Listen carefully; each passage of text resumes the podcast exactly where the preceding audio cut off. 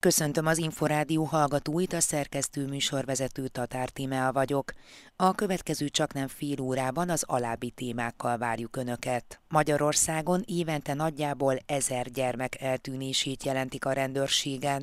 Sokan otthonukat, családjukat akarják maguk mögött hagyni. Vannak előjelei, és így az eltűnés az megelőzhető, de hogy ehhez a megelőzéshez gyakran a szülőknek kell segítséget kérni. Gyakran a gyerek problémái az egy rosszul működő családnak a tünetei. Magyarország számára minden magyar gyermek kincs, szülessen bárhol is a világon, üzeni a gyermeknap apropóján a kincs. Talán az elmúlt 12 év is bizonyítja azt, hogy a gyermekre itt Magyarországon befektetésként tekintünk. A legszebb és a leghosszabb távú befektetés a jövőnkbe. Szentnek és kincsnek tartjuk itt Magyarországon. A gyermeküket egyedül nevelő szülők 14%-a férfi, többek között nekik szólt az Egyszülős Központ apanapi workshopja. Máshogyan működünk, anyák és apák, máshogyan tudunk kapcsolódni. Azt hiszem, hogy egy apa számára a legfontosabb kihívás az minden esetben az, hogy hogyan tud közelebb kerülni a gyermekéhez, hogyan tudja őt jobban ismerni, szeretni és támogatni. Nemrég volt az eltűnt gyermekek világnapja. A Nemzetközi Emléknapot Ronald Reagan amerikai elnök kezdeményezte még 1983-ban,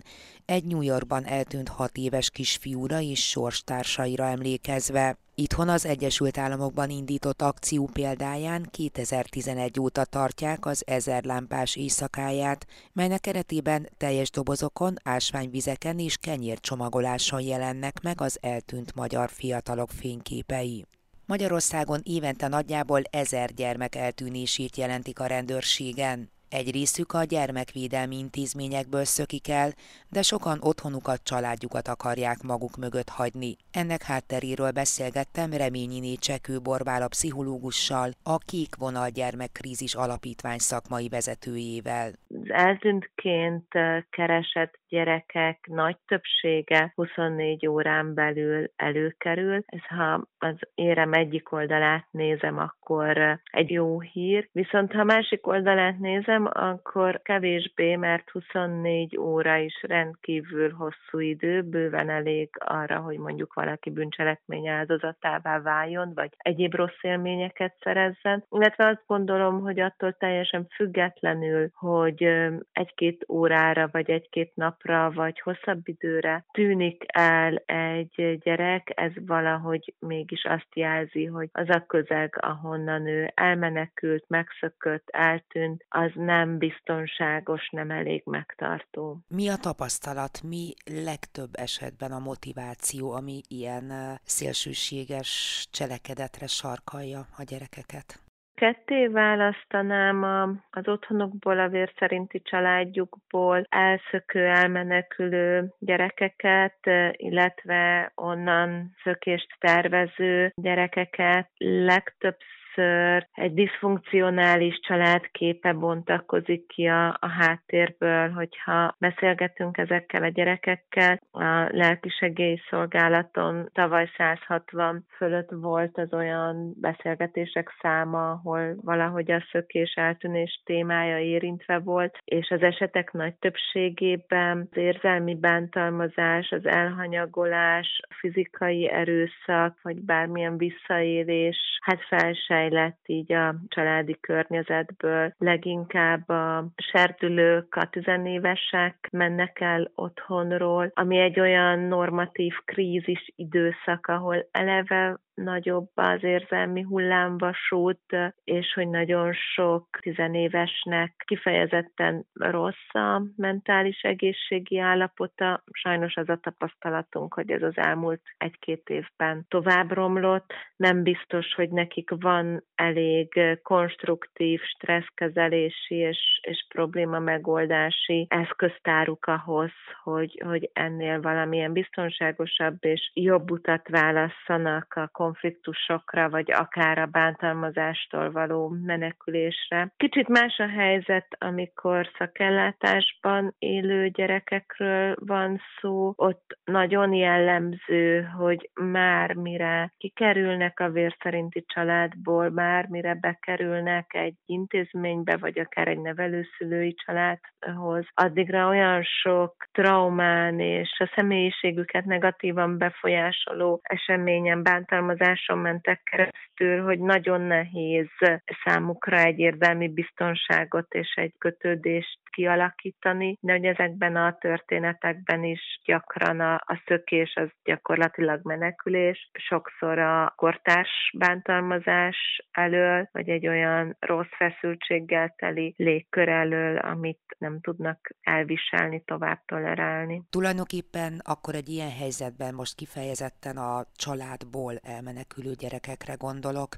Maga a szülő az nem is igazán tud segíteni, hiszen ő is benne van abban, hogy a gyermek az hátrahagyja őket. Itt a környezetnek, a tágabb családnak lehet feladata abban, hogy ezt megelőzze? Amíg a bíróság meg nem vonja a szülői felügyeleti jogot, addig a szülőnél van annak a felelőssége, hogy a gyereke biztonságban legyen, és ha ehhez neki is segítségre van szüksége, akkor lehet segítséget kérni akár a családsegítő központoktól, akár a szakszolgálatoktól, nevelési tanácsadást, vagy egy saját pszichés megsegítést.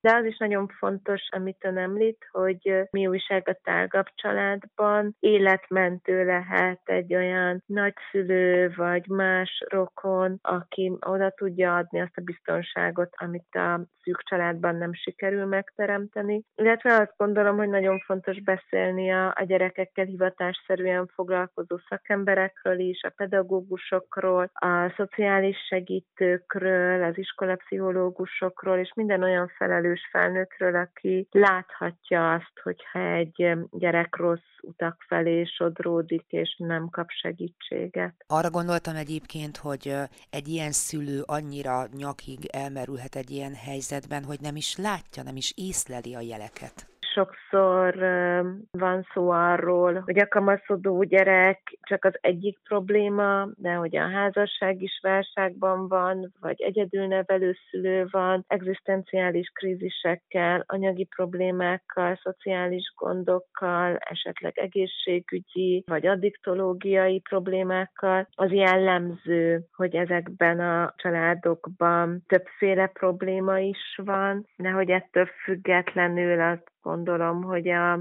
kiskorúak biztonsága annak prioritást kell, hogy, hogy élvezzen. Ez egyébként hogyan zajlik le egy gyermeknél? Így telik-telik a pohár, aztán egyszer csak jön egy utolsó csepp? Azt gondolom, hogy az esetek többségében igen, bár sokszor a külső szemlélő számára, vagy akár a szülők számára is tűnhet egy otthonról való elszökés, derültékből villámcsapásként érkező tragédiának, vagy legalábbis nagyon ijesztő eseménynek. Jellemzően vannak azért ennek előjelei, van egy folyamat, ahol így úgy jelzi a gyerek azt, hogy, hogy neki nem jó otthon lenni, vagy nem jó a saját bőrében lenni. Az is előfordulhat, hogy, hogy kezeletlen pszichés mentális betegségek vannak a háttérben, és tulajdonképpen saját magát nem tudja elviselni, és legszívesebben a, a világból kifutna. Vannak előjelei, és így az eltűnés az megelőzhető, de hogy ehhez a megelőzéshez gyakran a szülőknek kell segítséget kérni. Saját maguk számára is, a család számára is gyakran a gyerek problémái az egy rosszul működő családnak a tünetei. Reményini Csekő Borbála pszichológust, a Kékvonal Gyermekkrízis Alapítvány szakmai vezetőjét hallották.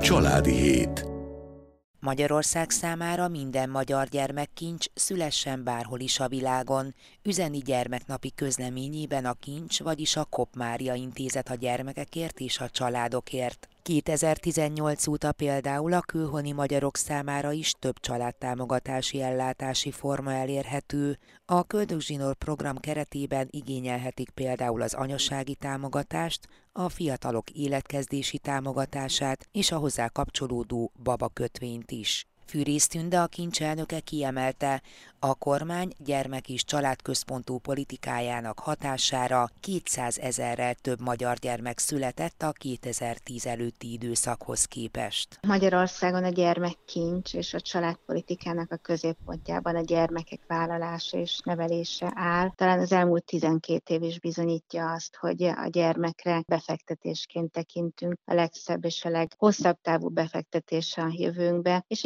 igazából az intézkedések, amelyek a gyermekeket szolgálják, azok is mind azt sugalják, hogy mi bizony a gyermekeket szentnek és kincsnek tartjuk itt Magyarországon. Mely intézkedéseket tart a leginkább fontosnak? Azt gondolom, hogy érdemes arról beszélni, hogy többféle módon is támogatják a gyermekek jólétét, jólétét, boldogságát, kiegyensúlyozott életét. Egyrészt azáltal, hogy a családokat támogatja a kormányzat, hiszen ha a család anyagilag megfelelő helyzetben van, és mentálisan, lelki szempontból, és akkor nyilván a gyermek élete is boldog lesz, vagy boldogabb lesz. De nagyon fontos elmondani, hogy a köznevelési intézményekben is nagyon sok olyan lehetőség adódik, amely másútt a világon nincsen. Gondoljunk például arra, hogy Magyarországon minden köznevelésben tanuló gyermek ingyenesen kapja a tankönyveket. Vagy nagyon fontos elmondani, hogy van egy olyan speciális üdültetési programunk, amilyen nincs másutt a világon. Ez az Erzsébet program, amelynek keretében eddig már egy millió gyermek tudott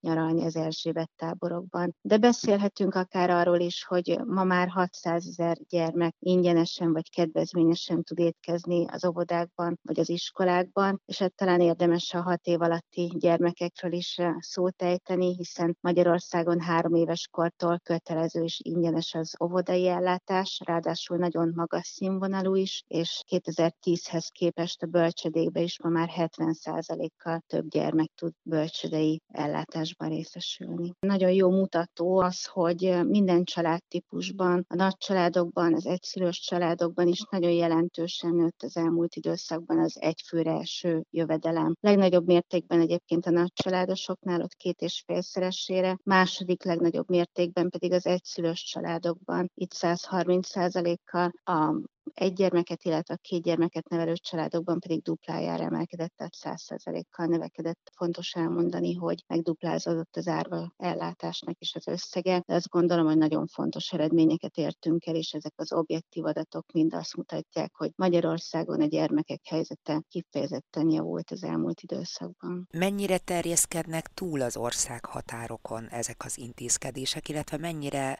fontosak, hogy ilyenek is legyenek. Magyar családpolitika különlegessége, hogy átnyúlik a határokon, hiszen a Köldögzsinór program keretében a magyar kormány támogatja azokat a gyermekeket és a családjukat, akik a határon túli magyar laktaterületeken, de akár a diaszporában élnek. Minden olyan kisgyermek után, aki a külhomban születik, és magyar származású vagy az édesanyja, vagy az édesapja, az anyasági támogatást, illetve a babakötvényt ugyanolyan feltételekkel, ugyanolyan módon fel tudják venni, mint itt a határokon belül Magyarországon. Most már négy éve vezette be a kormány ezt az intézkedést, és már eddig 40 ezer külhomban született gyermek után vették igénybe ezeket a támogatásokat. Hogyan alakul a születések száma Magyarországon? Most a KSH legfrissebb adatai szerint az előző év áprilisához mérten némileg csökkent, a házasságok száma az viszont emelkedett. Így van, a születések számát, hogyha hosszú távon tekintjük, akkor azt látjuk, hogy például a 2011-es évhez képest, ami mélypont volt Magyarország történetében a születések kapcsán, ahhoz képest 2021-ben 5000-rel több gyermek született, ez 5,6%-os emelkedés volt, és összességében elmondhatjuk azt, hogy az elmúlt 11 évben 200 ezerrel több gyermek született. Ugyanakkor látjuk azt, hogy a pandémiának vannak negatív hatásai. Nem véletlen, hogy az idei év első hónapjaiban látunk visszaesést a születések számában. Hogyha visszaszámolunk ugye 9 hónappal, akkor pont ez az az időszak volt, amikor a oltás, illetve az oltás felvétele és a várandóságnak a kapcsolata még nem igazán látszódott, hogy ezek hogyan hatnak egymásra. Bízunk benne, hogy itt csak egy halasztásról van szó, és reméljük, hogy azok a gyermekek, akiknek a megszületése a pandémia miatt elhalasztódott, ők a jövőben meg fognak születni Magyarországon. Fűrész Tündét a Kop Mária Intézet a népesedésért és a családokért elnökét hallották. Családi Hét. Az Inforádió család és ifjúságügyi magazin műsora. Magyarországon a gyermeküket egyedül nevelő szülők 14%-a férfi. Mellettük azoknak az apáknak is sajátos kihívásokkal kell szembenézniük, akik külön élő szülőként részesei a gyermek életének. Az egyszülős központ által szervezett apanapon most támpontokat kaphattak ahhoz, miként alakítsanak ki erősebb kapcsolódást gyermekükkel. A hogyanokról Süveges Gergőt, az Apakulcs alapítóját kérdeztem. Néhány évvel ezelőtt kezdtem el azon gondolkodni, hogy vajon hogyan tudnék segíteni a hozzám hasonló apáknak, akik arra törekszenek, hogy jobban tudjanak kapcsolódni a gyerekeikhez. Összeállt a fejemben egy struktúra, amelyből született egy könyv tavaly szeptemberben, ez az Apakulcs című könyv, amelyben azt gyűjtöttem össze, hogy vajon melyek azok az alapelvek, amelyek minden apának segíthetnek a gyerekével való kapcsolódásban. Azért fontos ez a minden apának, mert hogy nagyon sokféleképpen vagyunk apák, és nagyon sokféle élethelyzetben szeretnénk a gyerekeinkkel jól, meg jobban kapcsolódni. Nyilván vannak olyanok, akik házasságban élnek, együtt élnek a gyermekük édesanyjával, családként tudnak együttműködni és kapcsolódni egymáshoz, de nagyon sok olyan apa van, aki vagy távol él a gyermekétől, vagy csak időnként látja, vagy talán egyedül neveli a gyermekét, és ezek az alapelvek, ezek bármilyen élethelyzetben lévő apa számára jó és hasznos segítséget nyújtanak ahhoz, hogy azt az időt, amely a rendelkezésére és a rendelkezésére rendelkezésükre áll, azt a lehető legjobban tudják kihasználni. Nehezebb dolga van az apáknak most ilyen bármilyen élethelyzetben? Mint az anyáknak? Inkább azt mondanám, hogy más dolguk van az apáknak, másképpen vannak ott egy gyermek mellett, máshogyan működünk anyák és apák, máshogyan tudunk kapcsolódni, mások a fő kihívásaink. Azt hiszem, hogy egy apa számára a legfontosabb kihívás az minden esetben az, hogy hogyan tud közelebb kerülni a gyermekéhez, hogyan tudja őt jobban ismerni, szeretni és támogatni. Egy anya számára a legfontosabb kihívás talán egy életen keresztül az, hogy hogyan tudja jól, egészségesen elengedni a gyermekét. Tehát ez az ellentétes mozgás, ez mindenképpen más feladatot ró ránk, amikor együtt vagyunk a gyerekeinkkel. Mennyire van még